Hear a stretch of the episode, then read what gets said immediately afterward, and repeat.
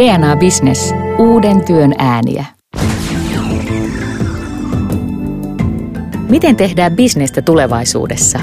Kuinka kaukana on kaukana ja räjäyttääkö digitalisaatio liian pois? Miten kirkas on uuden työvoiman otsa? Tämä on D N A Businessin tuottama Uuden työn ääniä podcast ja minä olen Sallamaari Muhonen. Tämän jakson aiheena on analogisaatio.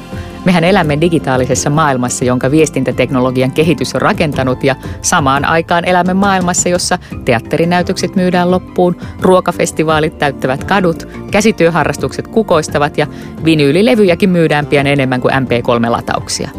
Ja työelämässä ongelmat ratkaistaan muodikkaammin, ehkä tehokkaamminkin workshopissa kuin missään virtuaalineukkarissa.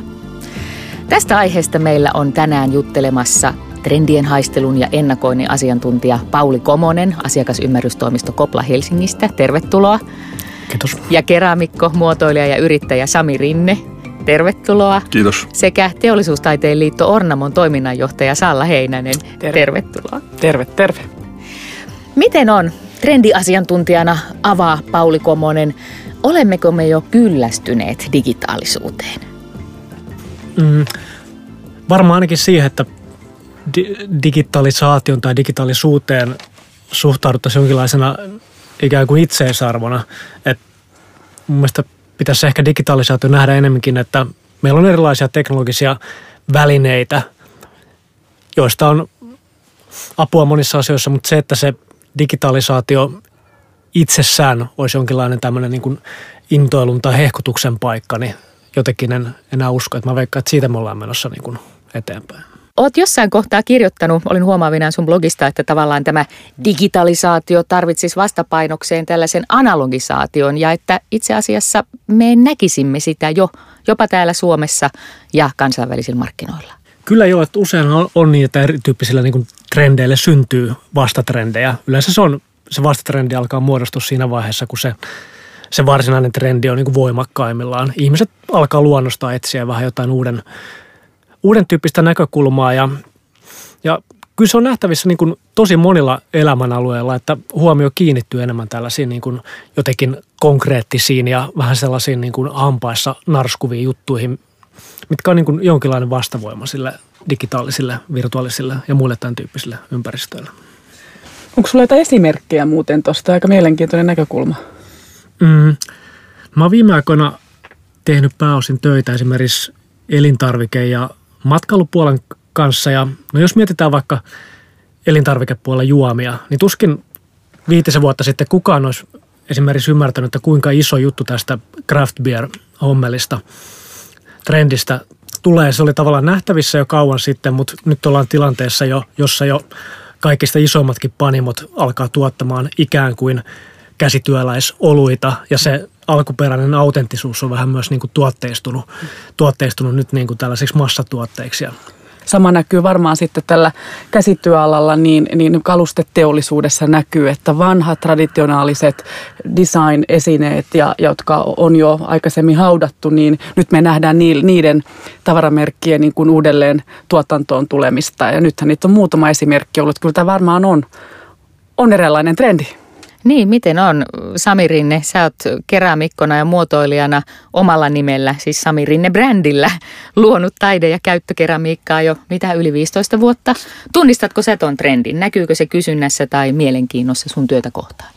Kyllä se näkyy ja sitten toi se, samoin se digitaalisuus, että me, me kiinnimme tosi, me ollaan aika konservatiivisia, me keramikot nimenomaan. Me tota, siellä pienissä pajoissa me mietitään, että kun tänne joku eksyy, niin sitten me näytetään meidän kaikki käsityötaidot. Mutta kyllä se on tuonut myös semmoisen mahdollisuuden, että voi jonkun vaikean ohuen muodon saada, saada tulostettua malliksi, josta sitten ottaa muotin ja valaa tai sitten, että yhdistää niitä kaikkia tekniikoita toisiinsa. Mutta sitten, jos ajattelee niinku just tätä vanhan tuomisen niinku uudeksi, niin nythän on Arabialla ollut tota näitä kolmekymmentä-viisikymmentäluvun unohdettuja muotteja, jotka sitten löydettiin jostain salaisesta huoneesta, joka luultiin, että se oli jo tuhottu. Onko toi hyvä markkinointitarina? On, se on erittäin hyvä, koska se oli siis se Arabian kiinteistö Hämeentie sata kolmekymmentäviisi, se on niin suuri, että sieltä löytyy vieläkin vaikka mitä. Mutta sieltä löytyy esimerkiksi Kurt Ekholmin kulhosta muotti ja, sit, ja muutaman muun, ja ne otettiin sitten uudelleen tuotantoon ja uusilla savilla, uusilla lasitteilla, ja niitä myydään nyt siellä sitten tuolla Hackmanin myymälässä, ja niissä on uudet väritkin. Mutta siinä on se sama muoto kuin oli Art Deco-aikana. Aika ihanaa. Mä ymmärrän sen, että muotokielessä varmaan retro ja muu, se, ne, ne tulevat aina, ja jos, jos nyt katsoo, että ruska-astiat ja ne kauheat tummanruskeat trikovaatteet, mitä, mitä itsellä oli lapsena, niin ne on nyt sitten taas muotia, ei pysty ymmärtämään, mutta jos ajattelet, Sami Rinne, sitä sun omaa parin vuosikymmenen uraa keramikkona, niin näkyykö siinä digitaalisuus kanavana myydä tai kohdata yleisöä, tai sitten se, että, että käsityö nousisi ikään kuin arvoa arvaamattomaan? Kyllä se kysyntä kasvaa siinä mielessä, että on, kun Sami Rinne Designilla on verkkokauppa, sitten on tietenkin kivijalkaputiikki, ja siinä kivijalkaputiikissa huomaa sen erityisesti, että, että no, siihen on tullut apu, ja sitten iZettle esimerkiksi yrittäjille kerrankin tämmöinen apuväline, jossa itsessään on kassapääte ja sitten siinä on tämä pankkikorttilaite. Se on aivan fantastinen. Siis me ollaan kaikki, me hypitään tasajalkoja, me ollaan todella innoissamme, koska se toimii. Se on meille helppo, ei tarvitse kassakirjaan kirjoittaa käsin, että nyt mä myyn yhden enkelimukin. Mutta tota, sitten myös se, että ihmiset, ihmiset haluaa kuvia, niitä lähetetään sähköisessä muodossa, sähköpostilla, Facebookissa markkinointi toimii, laitan sinne joka päivä jonkun tuotekuvan ja pienen tarinan tai otsikon ja Instagramissa. Että kyllä se on, meille se on, meitä pieniä yrittäjiä se kyllä tukee todella paljon. Kumpi se mielet olevas? Käsityöläinen, niin kuin taideteollinen tuottaja, luoja vai, vai, vai niin kuin pieni yrittäjä?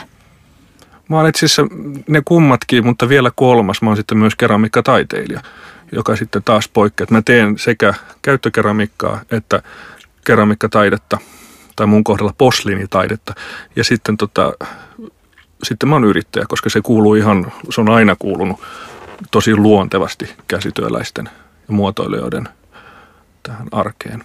Miten on, Salla Heinänen, jos ajattelee koko sitä eri etujärjestöjä ja toisaalta käsityöläisten ja, ja, ja taideteollisten muotoilijoiden ja taiteilijoiden kirjoa, mitä teillä Ornamon piirissä on, niin, niin onko kaikki yhtä kotonaan tämän analogisen tekemisen ja, ja, ja, ja digitalisaation hyödyntämisen kanssa kuin Sami vai... vai? Missä ikään kuin kenttä menee? Sami on kyllä ihan hyvä esimerkki, mutta kyllä niitä aika paljon muitakin on. Eli, eli kyllä se digitalisaatio on tänä päivänä väline. Se on oikeastaan aika itsestäänselvä väline. Varsinkin jos on yrittäjä, niin, niin Sami on tämmöisiä hyvin käytännönläheisiä esimerkkejä siitä. Jakelukanavana, sehän on hyvä jakelukanava jakaa sekä sitä tuotekuvia, mutta myöskin sitten myyntikanava. Yhtä lailla ja myyntikanavana tietysti hirveän tärkeä. Ja, ja myöskin sitten ehkä taiteen näkökulmassa, että onhan meillä tullut digitalisaatioon liittyvä digitaidetta myöskin. Eli, eli tavallaan itse näen digitalisaation ja analogisuudessa tämän digitaalisuuden niin kuin mahdollisuutena. Eli tavallaan se tuo uusia mahdollisuuksia, vaikka se tuo myöskin sitten paluun ja niitä vastatrendejä. Että oikeastaan Oikeastaan se, se trendi ja vastatrendi on kaikki niitä mahdollisuuksia. Ja, ja tota, tähän liittyen niin...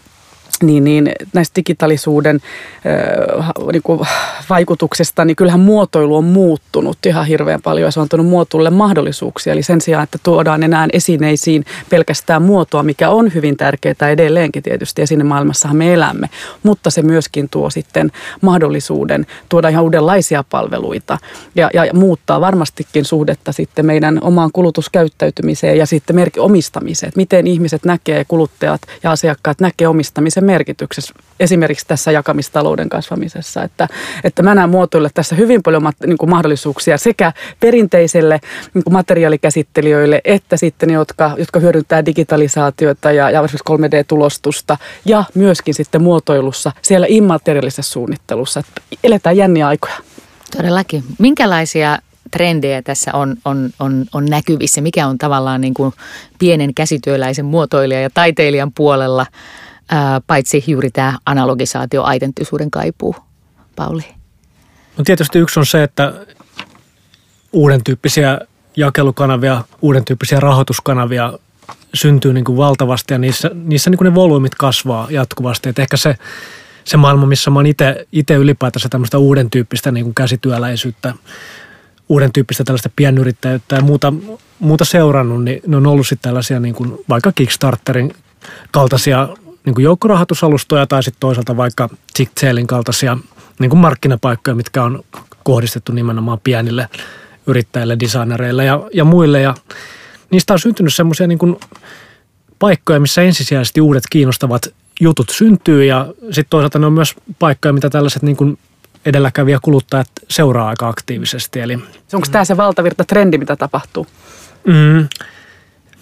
No, ehkä se, se, mikä tuo ne suurelle yleisölle sit niinku saataville, on se, että esimerkiksi Amazon ja Nordstrom ja muut tällaiset niinku valtavat tota noin, niin jakelijat ja vähittäiskauppiaat, niin ne on avannut semmoisia omia platformeja, missä he ikään kuin kuratoi kiinnostavimpia juttuja vaikka Kickstarterista ja muualta ja tekee tämmöisiä niin kuin kokoelmia, missä on eri joukkorahoitusalustoilta kerätty jännimmät jutut sinne yhteen paikkaan, niin se on tavallaan niin kuin tapa sit tuoda se lähemmäksi ehkä sellaista peruskuluttajaa.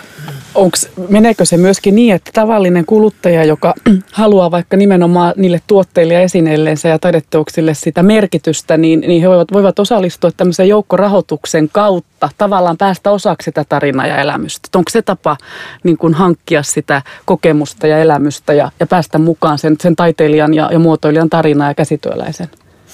Joo, jossain määrin näin, että siinä se tuotteen ja kuluttajan se välimatka lyhentyy. Ja kyllä mä uskon, että se kiehtoo ihmisiä jollain tavalla. Aivan varmasti. Miten näkyykö, onko enkelisiipi mukien tai tuotteiden Sami Rinne asiakkaissa sellaisia, jotka on niin kuin itse asiassa elänyt sun rinnalla tai tuotteiden rinnalla pitkäänkin, vai onko niin, että sä vaan sattumoisin törmäät niihin myyjäisissä ja joku ostaa yhden tai kaksi? Miten se menee nykyään? Kyllä niitä on semmoisia, jotka keräilee ja, ja tota, jotka keräilee, ne haluaa kaikki eri versiot ostaa jollekin kummi tytölle tai pojalle ja jotkut kerää koko asti ja sitten jotkut haluaa aina ostaa saman ylioppilaslahjan, saman häälahjan. Enkeli lepakkomuki aina häälahjaksi. Tai sitten lepakkomuki ja enkeli ja enkelimuki. Mutta, tota, mutta sitten mikä on tullut, mitä ikäviä puolia on tullut tähän kohtaan, niin on tullut tämä plagiointi. Eli nyt kun puhuitte tuosta Amazonista, niin sitten on tämä mahtava Kiinan Amazoni, eli Alibaba, joka on kopioinut mun enkeli- ja lepakkomukin niin, että siellä mun, o, mun omilla tuotekuvilla markkinoidaan näitä Alibaban tuotteita. Ja se on niin törkeää, että se aluksi pisti vihaksi, mutta sittenhän mä oon siellä niin kuin Eero Aarnion ja Versacen rinnalla. Toisaalta se nosti mun brändiä vähän ylöspäin vielä. Minna Parikan koko brändi plagioitiin, niin, niin tota, nyt me ollaan siinä kaikki samassa sopassa. Miten on? Onko suomalaiset niin kuin etulinjassa vai, vai, vai jääneet tästä junasta? Miten, miten te pystytte etujärjestönä taklaamaan tämän ikään kuin analogisaation lisäämän kysynnän, mutta sitten tietysti nämä varjopuolet myös on kopioinnin suhteen esimerkiksi. Se kopiointi on varmasti kasvava trendi, tulee jatkossakin olemaan ja, ja mitä enemmän sitten siirrytään siihen, että, että niitä voi tulostaa myöskin, niin jatkossahan voi esimerkiksi käydä niin, että Samikin myy sitten sen, sen oman esineensä rinnalla niin tiedostoja, jotka ihmiset pystyy sitten tulostamaan ja, ja, ja kyllä tämä kopiointi varmaan tulee kasvamaan, että, että hyvin vaikea asia ja aihe, hyvin vähän meillä alalla on resursseja yksittäisillä suunnitelmilla tai edes yrityksillä niin kuin vastata siihen kasvavaan kopiointiin, mitä esimerkiksi Aasiassa tapahtuu. Mutta sitten on juuri tällaisia saminkaltaisia ihmisiä, jotka myöskin yrittää hakea sit sitä mahdollisuutta sillä rinnalla, että toimiiko se, mikä tietysti väärin sinänsä, mutta että, että onko se markkinointi ja miten se brändiin vaikuttaa. Mutta kyllä tämä on ihan, ihan kasvava ongelma ihan varmasti ja hyvin vaikea sitä valvoa. Tai se kustannus on voi olla aika suuri suhteessa sit, sit siihen tuottoon nähden. Niinpä.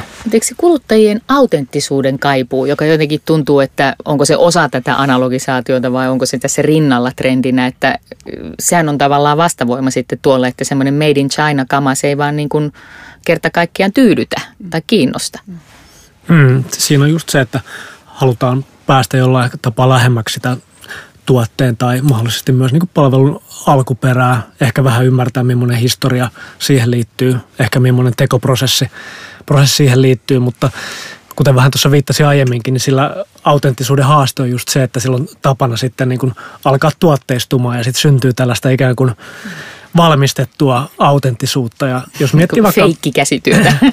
jos miettii vaikka matkailun kautta, niin jos käyttää tätä Like Local-palvelua, mikä ohjaa ikään kuin tällaisiin paikallisten suosimiin kohteisiin. Ja sitten kun itse menee sinne kohteeseen paikalle, niin sä huomaat, että siellä on valtava määrä vaikka amerikkalaisia ja brittejä ja saksalaisia. Kaikilla on samanlaiset Fjällrävenin reput ja kaikilla on samanlaiset pillifarkut ja ne on ihmettelemässä sitä paikallista kokemusta siellä sitten yhdessä. Niin tavallaan se on esimerkki siitä, että se, että se loppujen lopuksi niin siitä autenttisuudesta, jos se on tarpeeksi kiinnostavaa, niin siitä tulee kuitenkin jossain vaiheessa tämmöinen ikään kuin massakokemus herkästi. Ja siksi se tavallaan se karkaa ikään kuin se autenttisuus meiltä koko ajan. Tästäkö se hipsterin ahdistus tulee, kun sä et niin kuin voi olla niin uniikki, koska kaikki muutkin löytää sen. Mutta toisaalta eikö tämä kolme D, kolme D niin kun maailma myöskin tota, tavallaan, kun, kun pystyy soveltamaan kolme D-malleja myöskin tässä käsityössä, niin sehän johtaa toisaalta siihen, että se, se uniikkius, se käsin tehty rosoisuus siitä häviää. Mutta toisaalta niin se on myöskin mahdollisuus. Että tota, mä, mä itse, niin kun, kun en ole trendien tutkija, mutta mulla on ainakin semmoinen niin kutina, kun mä katson esimerkiksi Ornamon teosmyyntinäyttelyä, kun miettii lama-aikaa tässä, mitä on ollut, niin joka vuosi meillä se myynti kasvaa. Eli ainakaan niin kuin taideteosten, niin kuin taidekäsityö ja nimenomaan taidettelyissä, niin taide, taidekäsitöissä, niin, niin se ei ainakaan meillä on näkynyt, vaan päinvastoin. Että ihmisillä on, on hirveän niin kuin suuri kiinnostus löytää niin kuin yksittäisiä tai tarinoita tai yksittäisiä teoksia, jotka puhuttelee mua, että saa sen elämyksen, kun maailma on sitä, että kaikkea voi periaatteessa ostaa, niin, niin ehkä haluakin sitten, että omistaa vähemmän, kuluttaa vähemmän, jakaa enemmän ja sitten sen, minkä omistaa, niin se on ehkä sitten se, jolla on itselle merkitystä. En tiedä, mä tulee vaan mieleen sitä, mutta meillä on ainakin myynti joka vuosi kasvanut, että me ollaan oltu ihmeissämme tässä taloustilanteessa siitä. Joo, kyllä eurot on ihan vakava todistusvoima niin siitä, että ainakin näin on käynyt. Näkyykö toi Sami sun, sun tekemisissä? Mä vielä tuohon rosoisuuteen, että tota, me, jos mä nyt sanon itteni käsityöleiksi tässä kohtaa, koska kun mä käytän, esimerkiksi mulla on uusi tuote, mulla on sussilautanen, jossa on siivenmuotoinen syvennys soijakastikkeelle ja sitten koko lautasessa on pieni reunus. Vaikka tämä tulostetaan ihan valmiiksi, niin silti kun mä otan tästä sitten muovisesta tulostuksesta, mä otan kipsimuotin, mä kaadan sen kipsimuottiin nestemäistä valusavea, mä sen jälkeen irrotan sen sitä muotista, mutta sitten on sauman poisto. Sitten on pienien valukanavien poisto, niiden viimeistely. Sitten on, sen jälkeen on kaksi polttoa, jossa on to, jälkimmäinen on lasituspoltto. Niin sielläkin tulee pikkuvirheitä, pikkuilmakuplia, ja ne on niitä rosoisuutta tuossa valussa. Et sinne jää aina se käsityö. Aina jää pienet valukanavan jäljet näkyviin, jotka teollisuudessa ei välttämättä jäisi. Et se hiominen, kun tekee pientä sarjaa, eikä tee miljoona kappaletta, niin kuin esimerkiksi Arabia-teemamukeja, niin tota, se, se tuo sitä autenttisuutta. Mm. Että ne niin kuin keräilijätkin näkee ja mm. ne ostajat näkee, että hei, tää on. Ja vähän vääntynyt ehkä ja alkuversiot, niitä halutaan monesti ostaa, niitä ah, alkuversioita. Vaikka ne on niin kuin lainausmerkeissä hundpletta, ei niin hyviä. Ne on kakkoslaatua ja jotkut kolmoslaatua ja jotkut on hylkyjä, mutta mä, mä heitän tosi harvoin pois. Että ne on sitten semmoisia, että jotkut haluaa ne ostaa nimenomaan, kun ne on niitä uniikkeja. Mm. Niissä näkyy se rosoisuus, tavallaan näkyy se, se kädenjälki joo, sitten. Vaikka suomalaisessa muotoilussa niin tämä kakkoslaatu, niin tämähän on todella ikävä asia. Että me ei haluta, että se on se, mikä näkyy käsityönä, koska se on ihan päivässä, se on huonoa käsityötä. Että me halutaan onnistua. Sen takia suomalainen käsityön laatu on tosi laadukas, koska me ollaan tinkimättömiä. Me halutaan, että se on suomalaista designia. Ja kansainvälisesti myöskin tietysti keramiikka erittäinkin tunnettua. Kyllä. Mutta kysymys tähän sun valmistukseen. Käsityöläisenä sä sanoit, että sä tulostat muovia. Sitten taas kansainvälisellä kentillä, kun mitä Ornamostakin on käyty, niin kyllä paljon myöskin keramiikkaa tulostetaan, eli jauhemaisesti. Ja, ja tapasin yhden keramiikkataiteilijan Englannista viime syksynä, ja, ja tota, hän kertoi myös ansaintalogiikan näkökulmasta. Jos mietitään nyt tässä tätä taidekäsityötä, digitaalisuutta ja sen mahdollisuuksia ansaintaan, niin hän kertoi sitä, että sen sijaan kun hän tekee neljä kuukautta jotain teosta tai teossarjaa, niin hän te- aamulla hän on tehnyt algoritmin, eli hän kutsui algoritmitaiteeksi. Hän tekee algoritmit tietokoneella, laittaa laittaa omaan kolme D-printerinsä, joka muuten on open source, avoimella koodilla löytyy hänen nettisivuiltaan, että sen voi kuka muukin rakentaa tahansa, niin hän tuota tulostaa, pistää aamulla tulostukseen ja, ja se neljä kuukauden työ, mitä hän joutuisi käsin tekemään, niin hän joutuuko tapauksessa tekemään käsin siihen, niin kuin, niin kuin Sami joutuu, mutta hän käy päivällä opettamassa koulussa ja, ja sitten illalla on tullut monta työvaihetta tehtyä. Eli hän näkee myöskin sen niin kuin ansaintalogina ja hän haastoi myöskin taidekäsityöalaa siinä, että, tota, että tällä on myöskin ma- hyviä positiivisia vaikutuksia meidän ansaintalogiikkaan ja sekin on myöskin tärkeä näkökulma sitä digitalisoitiosta välineenä. Ja, ja, tota, ja myöskin hän sanoi tätä samaa, että se rososuus tulee näkyviin, koska siinä on paljon käsityövaiheita vaikkakin hän tulostaa. Jaha, nyt keramikot lämpenevät. Keramikot lämpenee siinä mielessä, että sitten on kuitenkin se, se totuus se, että kun tämä on myös meillä se, että kun me tehdään käsiin, se on meidän intohimo mm. tehdä käsin se muoto. Mä käytän vaan tämmöisissä niin kuin todella geometrisissa ja työläissä muodoissa, niin mä käytän niissä ja varsinkin valutekniikassa käytän tota tulostusta. Sen takia mä käytän muovia, mutta mä rakastan sitä, kun mä voin sen sen saven, joka muotoutuu miellyttävästi käsissä siksi muodoksi, kun mä en haluan. Siinä ei niin kuin helposti sä et saa luotua sitä kolme D-nä. Aivan loistava kuulee, ja siis eihän tämä tule häviä mihinkään. Siis kyllähän meilläkin suurin osa suomalaisista taidekäsityöstä on nimenomaan sitä käsillä tekemistä, koska siinä se, se intohimo ja se tuntuma siihen omaan tekemiseen ja siihen materiaaliin. Eihän meidän maailma voi mennä siihen ylipäätänsä, vaikka kuinka paljon digitalisaatio, että ihmiset menettää kosketuksen materiaalioihin, tilaan, Tun, niin kuin siihen tuntemiseen, koskettamiseen. Että mä luulen, että nämä on just niin kuin rinnakkaisia trendejä, kaikille löytyy sijaa. Että se digitalisaatio on parhaimmillaan niin, että se on niin kuin väline, jota voi hyödyntää Kyllä. omalla tarvitsemallaan Joo. tavalla. Että, että tota, ihana nähdä tämä intohimo, Sami. Uuden työn ääniä. Tämä on Uuden työn ääniä podcast ja minä olen Sallamaari Muhonen. Tässä jaksossa painiskelemme digitalisaation ja analogisaation välimaastossa. Keskustelun reijaa kanssani pyörittävät keramikko Sami Rinne, Teollisuustaiteen liitto Ornamon toiminnanjohtaja Salla Heinänen sekä Pauli Komonen Koplasta. Uuden työn ääniä. Millaisia bisnesmahdollisuuksia muutenkin tämä ihmisten niin kuin autenttisuuden kaipuu tai se, että et, et tuotteeseen tai palveluun sisältyy sitä arvoa, että mit, mitä se avaa?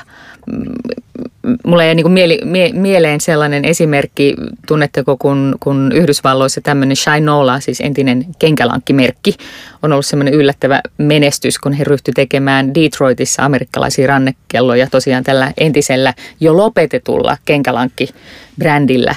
Ja, ja heidän fokusryhmätutkimuksessa kuulemma kuluttajat oli sanonut, että joo, totta kai niin kuin viiden, viiden taalan kiinalaiskynä on ihan niin kuin näppärä, mutta kyllä he voisivat maksaa kynästä kymmenenkin taalaa, jos se tietää, että se on Made in America, tai vaikka viisitoista euroa, jos se olisi Made in Detroit, joka on siis näitä autoteollisuuden romahtamisen jälkeen kärsineitä, kärsineitä seutuja Yhdysvalloissa. Ja, ja, ja tämä oli niin kuin semmoinen keskeinen oivallus, että ryhdytään tekemään se toisin, tuodaan siihen se amerikkalainen työ, tuodaan siihen sitä kautta niin kuin autenttisuutta ja sitten vielä se ikään kuin päälle, että se brändi, jonka alla toimitaan, on, on, on autenttinen jostain kaukaa historiasta. Jotain ihan muuta kuin mitä, mitä niin kuin nahkatuotteet muuten on. Niin, miten, onko se, avautuuko tästä bisnesmahdollisuuksia vai onko tämä nimenomaan niin kuin just käsityöläisyyden ja käsityön tekemistä, Pauli? Mm, no jos ajatellaan vaikka vähän niin kuin sitä esineistä eteenpäin, niin kyllä se yksi bisnesmahdollisuus on, on sitten ihan niissä niin kuin ihmisten kohtaamisissa, niissä palvelukokemuksissa. Ja, ja no, mä otan taas matkailun, matkailun kautta esimerkin, mutta esimerkiksi tämmöisissä niin kuin luksushotelleissa on ollut nähtävissä sen tyyppistä trendiä, että siellä hotellissa voi olla esimerkiksi tällainen artistin residence-tyyppinen hahmo, tällainen niin kuin vakiotaiteilija, mikä työskentelee siellä hotellissa ja sitten hän myös tarjoaa näille niin kuin hotellin asukkaille jonkinlaisia pieniä kursseja tai muita, muita niin kuin juttuja, minkä kautta he pääsevät kokeilemaan. Oli se sitten niin kuin kuvataidetta tai veistoksia tai jotain muuta. Että ja se kurkistuksen sisäpiiriin, niin, sekin tavallaan riittää. Pääsee niin kuin sen, siinä kohtaa niin kuin sen ihmisen, mutta samalla pääsee sitten sitä tekemään, tekemään käsillä. Että, ja siinä on ne molemmat puolet. Sami, onko odotettavissa Sami Rinteen keramiikkapajalle kohta opastettuja rundeja? Mulla on itse asiassa ollut kolme vuotta jo tämmöinen sisäpiirin tämmöinen, tämmöinen tapahtuma, että mä kutsun ihmisiä. Mä en välttämättä tunne heitä vaan kuin Facebookista, niin mä tapaan ne ekan kerran sitten mun pajalla. Ja meillä on tarkoitus tehdä, että jokainen, jokainen tekee oman veistoksellisen mukin korvansa. Hän ekaksi, hänellä on se ajatus, sitten hän piirtää sen paperille. Me siirretään se kipsiin, se piirros, ja sitten tota, he alkaa veistämään sitä. Mä neuvon kaikki nämä vaiheet läpi. Sen jälkeen, kun se on se pieni mukinkorva valmis, se on noin viisi kertaa viisi senttimetriä, Mä teen siitä muotin. Kaikilla on sama mukiaihio, sama muotoinen. Mä valan heille jokaiselle sitä omasta korvamukistaan niin kuusi mukia. Ja jokainen sitten koristelee ihan erilaisen niistä jokaisesta kuudesta. Ja sen jälkeen pidetään näyttely, joka tietenkin markkinoidaan, otetaan kuvat ja lehdistötiedotteet ja lähetetään se sitten lehdistölle ja kutsutaan sinne kivoja ihmisiä, pidetään avajaiset ja, ja myymme tietenkin näitä tuotteita. Mutta tämä on tämmöinen ihan sisäpiirijuttu, että mulla on sitten Facebookissa tämä ryhmä. Siellä on noin yhdeksänkymmentä jäsentä, mutta aktiivisena on semmoinen kolme neljäkymmentä. Olisiko tuossa Paulin tuomassa esimerkiksi se idea, että tämä pitäisikin viedä johonkin hotellin elämyspalvelu osaksi tai niin edelleen, vai, vai haluatko pitää sen pienen piirin? Tämä on tämmöinen mun tämmöinen niinku, tämmöinen pilotti. Mä katson, miten se menee, niin sen jälkeen tämä kuulosti todella hyvältä ajatukselta. Tää. Tuolla, tota, me tiedetään, että ainakin meidän niin kuin ornamolaisissa on niitä yrittäjiä lasipuolella esimerkiksi, jotka tekee niin kuin yrityksille järjestää esimerkiksi tykypäiviin. Mä oon itse ollut, ollut viettämässä niin kuin lasin, lasia puhaltamassa päivän ja sitten toki siitä nyt suurin osa on ollut sen taiteilijan apua, mutta, että, tai suurin osa hänen tekemäänsä. Minä olen ollut se apuri korkeintaan, mutta, mutta kyllä se oli niin kuin merkityksellistä nähdä sitten se oma kädenjälki, vaikka se hirveän pieni on. Ja kyllä se, se maljakko nyt on mulla sitten työpöydällä siinä omassa rososuudessa. Ja, ja omassa yöluokan tasossaan, mutta tota, oli se mulle kuitenkin merkityksellinen ja hieno, hieno vaihtoehto vaikka jollekin teatteriesitykselle tai liikuntatapahtumalle, mitkä on perinteisiä. Ja me tiedän, tiedetään kyllä, että meillä on näitä yrityksiä, jotka tarjoaa yrityksille näitä palveluita.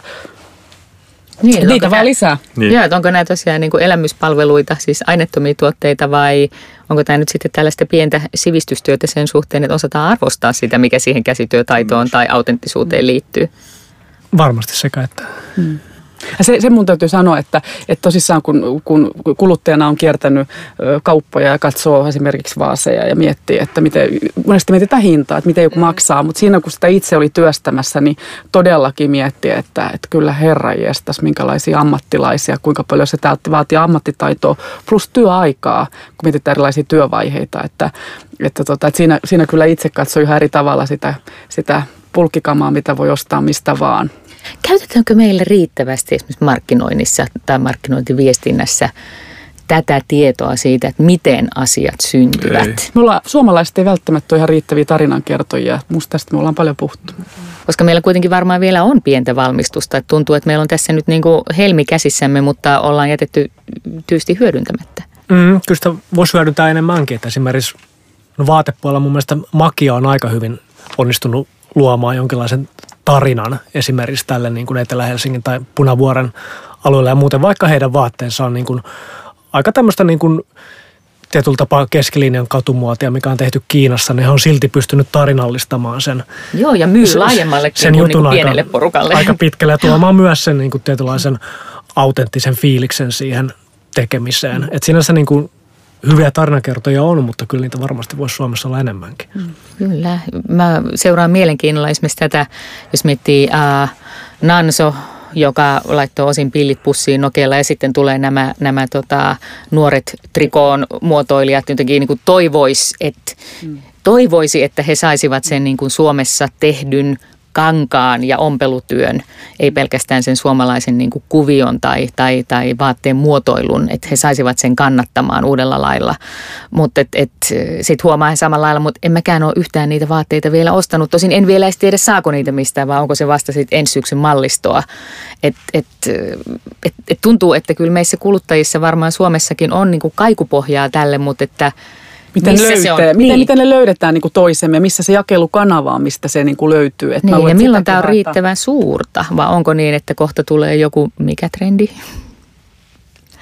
Mutta jos miettii, ei pelkästään sitä liike-elämää, vaan, vaan Pauli, sä olit kirjoittanut tuosta ää, analogisaatioon liittyen sitä, että et, et kyllähän tämä vaikuttaa myös niin kuin työn tekemiseen ja tavallaan elämän ehtoihin. Se, että et kun digitalisaatio tuli, niin, niin onko missään mitään sääntöjä tai edes sosiaalista koodia, että pitääkö työsähköpostiin vastata tunnin sisällä vai saman päivän aikana ja pitääkö lomalla olla tavoitettavissa vai ei.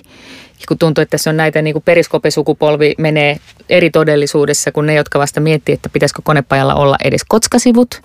Niin, niin mä mietin, että, että, ja en nyt todellakaan tarkoita, että tämä täytyy jonkun ammattiyhdistyksen kolmikannassa päättää, mutta mä mietin, että miten tämä digitalisaation, analogisaation kulttuuri työn tekemisessä ja ihmisten välisessä kommunikoinnissa, onko meillä pelin säännöt vai villi, villi itä tällä hetkellä?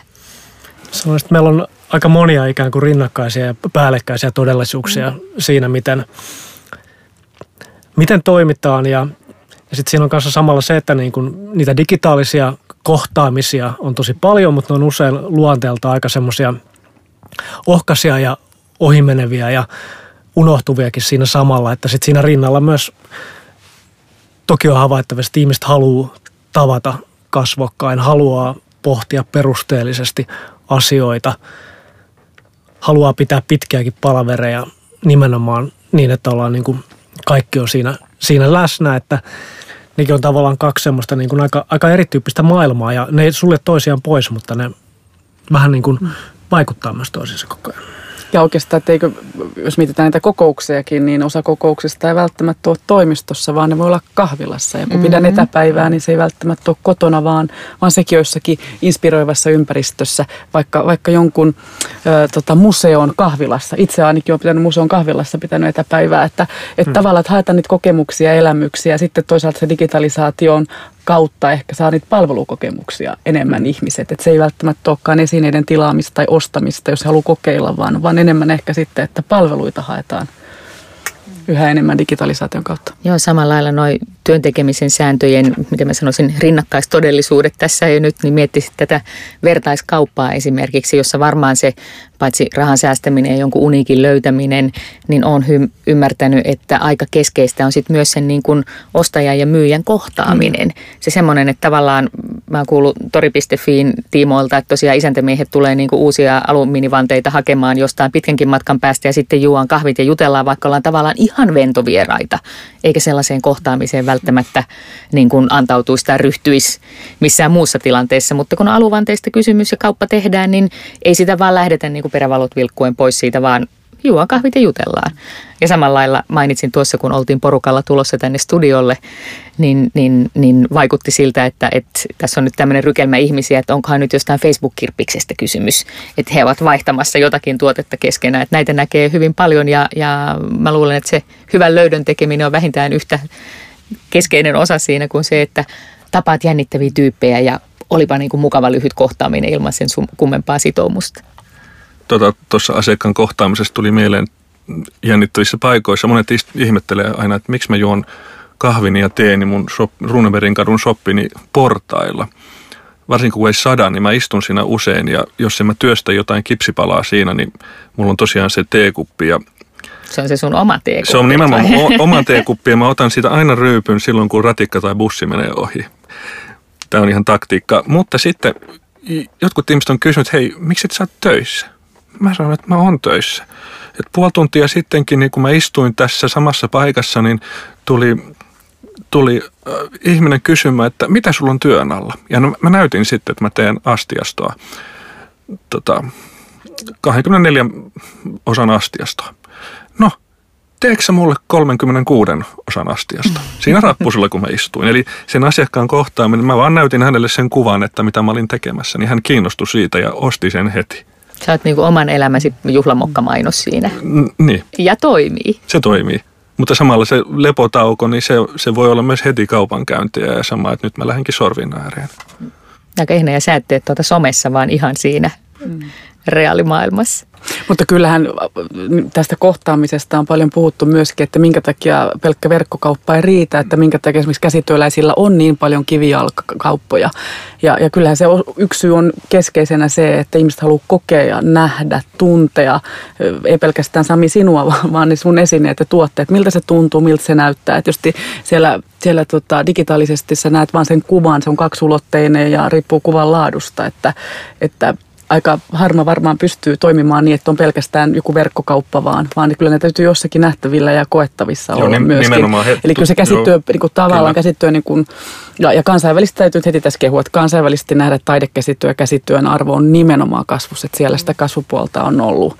Ja, ja taiteen markkinoista näkee esimerkiksi korutaiteen, joka on myöskin tämmöinen taideteollinen taidekäsityön ala, niin korutaiteen niin kuin, kiinnostus on nimenomaan alle neljäkymmentäviisivuotiailla kasvamassa, että, että, että uskon, että kuten Sami sinullakin tässä on tämä hieno kaulakoru, niin, niin varmasti löytyy sitä kasvua sinne suuntaan. Kun... Joo, tota enkelin siipi kaulakorua olemme tässä ainakin naisihmiset katsoneet himoiten, että tommonen olisi kiva. et, et, ole, ole paras mainostila sitten jotenkin. Ja, ja ensimmäisenä piti kokeilla, sekin piti tunnistella. Mehän koe, ko, kokeiltiin tätä Samin hienoa korua tässä. Ja, ja mä tota yleensä kutsun ihmistä aina sisään siitä, sitten, siitä kun mä istun sinne portailla, mä kutsun mun shoppiini ja sitten mä kysyn, että haluatteko nähdä, miten mä suunnittelen ja valmistan ne työt tässä samassa tilassa, tässä mun shopin takana olevassa työtilassa. Et, ja ihmiset on tosi kiinnostuneita. Tarjoatko sä kahvit kanssa? Ilman muuta. Hyvä. Mulla on espressoa, mulla on muakin espressoa. Siellä me juodaan niitä aina siipikupeista, koska se on se elämys siinä. Samoin kun mä samalla sekoitan valumassaan ja kaadan sitä valumassaan muotteihin, niin sitten asiakas voi juoda kahvia ja katsoa, kun mä teen työtä ja teen savisissa vaatteissa työtä. Hmm. Pauli, sä olet kirjoittanut tästä, miten ihmiset kaipaa transaktiolta tai tavallaan siltä niin kuin kaupankäynniltä, ostokselta jotain muuta kuin sen pelkän transaktion, että annoin rahan, sain esineen tai palvelun.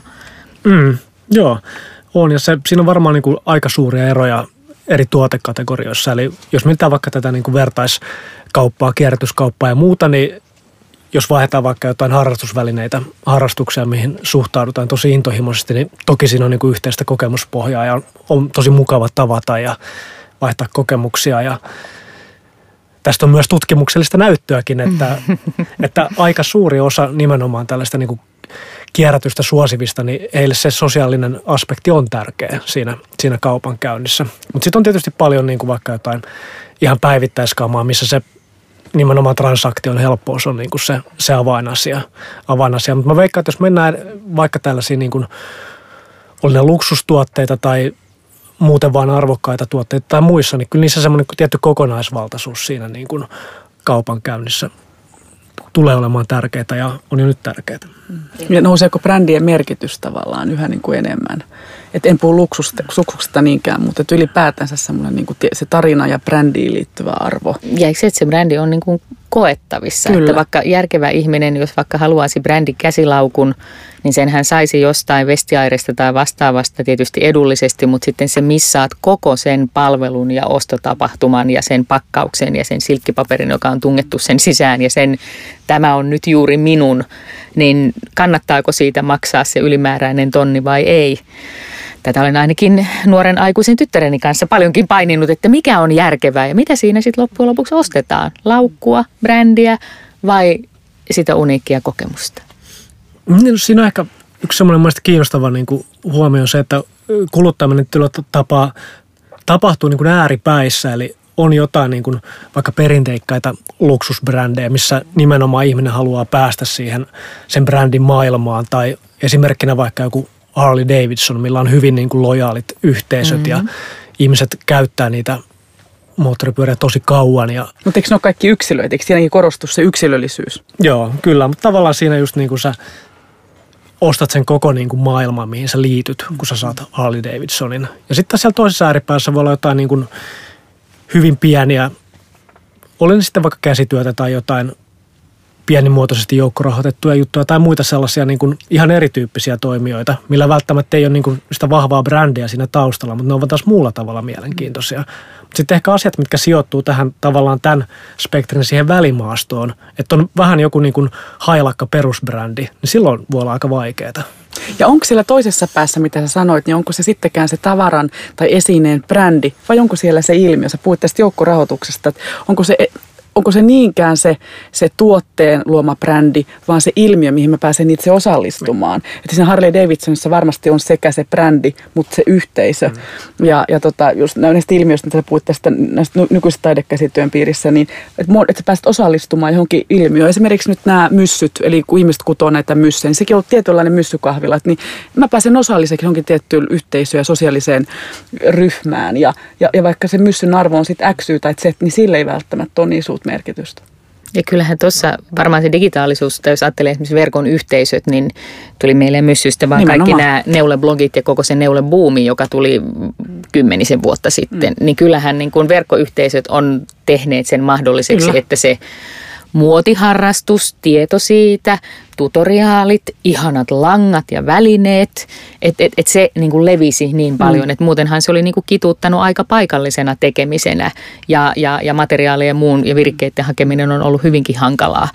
Et, et, mä luulen, että tuossa on varmaan paljonkin sitä, mikä on niin kuin, tekee mahdolliseksi tämän ilman, että se fragmentoituu niin pieneksi, ettei se ole edes taidekäsityöläisille kauhean kannattavaa. Ja kyllä niin kuin taidekäsityöläisenkin työ, jos ottaa vielä uuden ulottuvuuden tähän, tähän digitalisaatioon, tähän kolme D-printtaukseen, on se, että, että tota jatkuva tarve kehittää sekä materiaalia että tekniikoita. Se voi olla sen perinteisen tota, tekniikan kehittämistä tai sitten vaikka tekstiilipuolella menetettyjä tai niin kuin hävinneitä, melkein kadonneita menetelmiä, joita otetaan uudelleen käyttöön ja opetellaan, jotka on niin kuin hyvinkin vaativia. Eli tavallaan onhan tämä jatkuvaa prosessia ja kehitystä sekä sen digitalisaation että kädentaidon välissä yhteistyötä, että mikä on mahdollista materiaalissa, mikä on materiaalista tekniikkaa, ja sitä pystyy hyödyntämään sitten isoissa asioissa, vaikka kuin suomalainen cleantech-ala. Eli tavallaan niin kuin potentiaalihan vaikka mihin, mutta että se, se käsin tekemisen taito niin ei pelkästään perustu siihen nykytekniikkaan, vaan, vaan uusiin materiaaleihin ja, ja myöskin sitten siihen tekni, tekniikan ja teknologian kehittämiseen. Ja varmaan tärkeintä siinä on se, että ei unohdu kertoa kuitenkin sitten siitä autenttisuudesta ja käsin tehdystä. Mm. Että vaikka, vaikka kuinka mä ymmärrän, että etujärjestössä täytyykin tuoda esille se, että hei, tämä on mahdollisuus, joka tekee teille toimeentulon, mutta ettei sitten se, se ydin, mm. se käsityö. Se on ydin, siis sitä ei pidä koskaan unohtaa, ettei tule vaan kuvaa. Että kyllä se muodon antamisen, sä et pysty palvelullekaan sitä muotoa antamaan, jos et sulla se käsi- ja silmäpeli toimii. Kyllä, kyllä se muodon antaminen ja sen esineet, käsin kosketeltava, käsillä tekeminen, se on aina sen koulutuksen ydin. Siitä ei varmaan, en usko, että tämä trendi tulee ikinä muuttumaan. Toivon mukaan ei. Mm. Pauli Komonen, sä oot yhdessä sun blogissa ehdottanut, että, että kaikki Suomen digitalisaatioseminaarit pitäisi korvata analogisaatioseminaareilla, jossa älypuhelimet jätetään narikkaan, mikä on radikaalisti sanottu, ainakin päätellen siitä, miten paljon tätä digitalisaatio-hashtagia edelleen viljellään kaikenlaisissa bisnestapahtumissa. Mutta Pauli, ootko tämän keskustelun jälkeen yhä samaa mieltä? Tarvitaanko me lisää nimenomaan sitä analogisaatiopuhetta? Mm. Ääripäästä ääripäähän selkeästi. No, tämän kirjoituksen tausta oli toki siinä, että mun piti eräässä tilaisuudessa argumentoida digitaalisuutta vasta- vastaan. Niin keksin sitten analogisaatiosanan siihen vastin painos. Mutta siis, jos nyt miettii niin kuin seminaareja tai tapahtumia tai muita, niin osa se aika niin kuin raikasta, jos ihmisten pitäisi oikeasti jättää ne älypuhelimet narikkaan. Ja sen sijaan, että he kommunikoivat toisilleen Twitterissä tai mainostaa itseään Twitterissä, niin he oikeasti, niin sit, vaikka juttelisivat sen vieruskaverin kanssa vähän enemmän, niin kyllä siitä voisi seurata ihan hyviä asioita. Tuo on radikaali ehdotus suomalaiselle bisnesseminaariosalle, että puhu jollekin vieraalle. Tai jos se seminaarin luonnekin muuttuisi siitä, että se ei ole sitä monotonista tota seinällä esittämistä, vaan siinä olisi workshoppeja ja niin tehtäisiin yhdessä töitä sen seminaarin aikana. Siinäkin tulisi mm. sitä kohtaamista ja ajatusten vaihtoa. Joo, mä luulen, että siitä sellaista mm. niin kuin, niin kuin mm. uudelleen muotoilua tarvitsisi, jos jotkin, niin tämmöiset bisnestapahtumat. Että se olisi, se olisi suuri palvelus liike-elämälle ja elämälle, jos ne palvelumuotoiltaisiin uuteen formaattiin. Ihan viimeinen kysymys teille kaikille, Salla Heinänen, Pauli Komonen ja Sami Rinne. Minkä suomalaisen tuotteen tai palvelun tai brändin te kuvittelisitte, että voisi olla kansainvälisesti himoittu uniikkituote tulevaisuudessa? Mikä meillä olisi sellaista, jossa on niin kuin story ja substanssi vastata tähän? Meillä on niitä aika paljon, että vaikea valita, mikä olisi niistä paras. Mikä tuli ensimmäisenä mieleen, Sami? No mun intohimoni astias, astioihin on aina olemassa, mutta tota, jos mä yritän keksiä jotain uutta, niin Onko se niitä, mikä on nyt jo olemassa oleva? Mm, tai sitten sellainen, joka on bubbling under ja tuleva. Ja sitä paitsi kyllä astiatkin saa sanoa. Mulle tulee monta hienoa astiatarinaa mieleen. Mutta... Mä uskoisin, että tämä unohdettu riisiposliini. Siitä jotain aivan, aivan avantgardistisia astioita, jotka on todella paperin ohuita.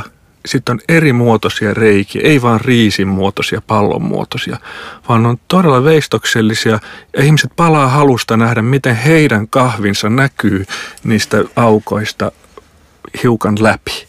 Ja, joo, ja arvokas tulee ehkä jo siitä, että on jotain, mikä on, niin kuin vaatii sellaista arvostavaa käsittelyä. Kyllä, että se on jo neljäsataa euroa se yksi muki, niin miten siitä on juoda, miten siitä ohuesta reunasta, miten huuli osuu siihen kauniisti muotoiltuun ohueseen reunaan ja miten, sitä, miten vaan käännät sitä mukia, niin se aina näyttää erilaiselta, varsinkin kun kahvi vähenee pikkuhiljaa ja jättää jälkiä sisäpuolelleen.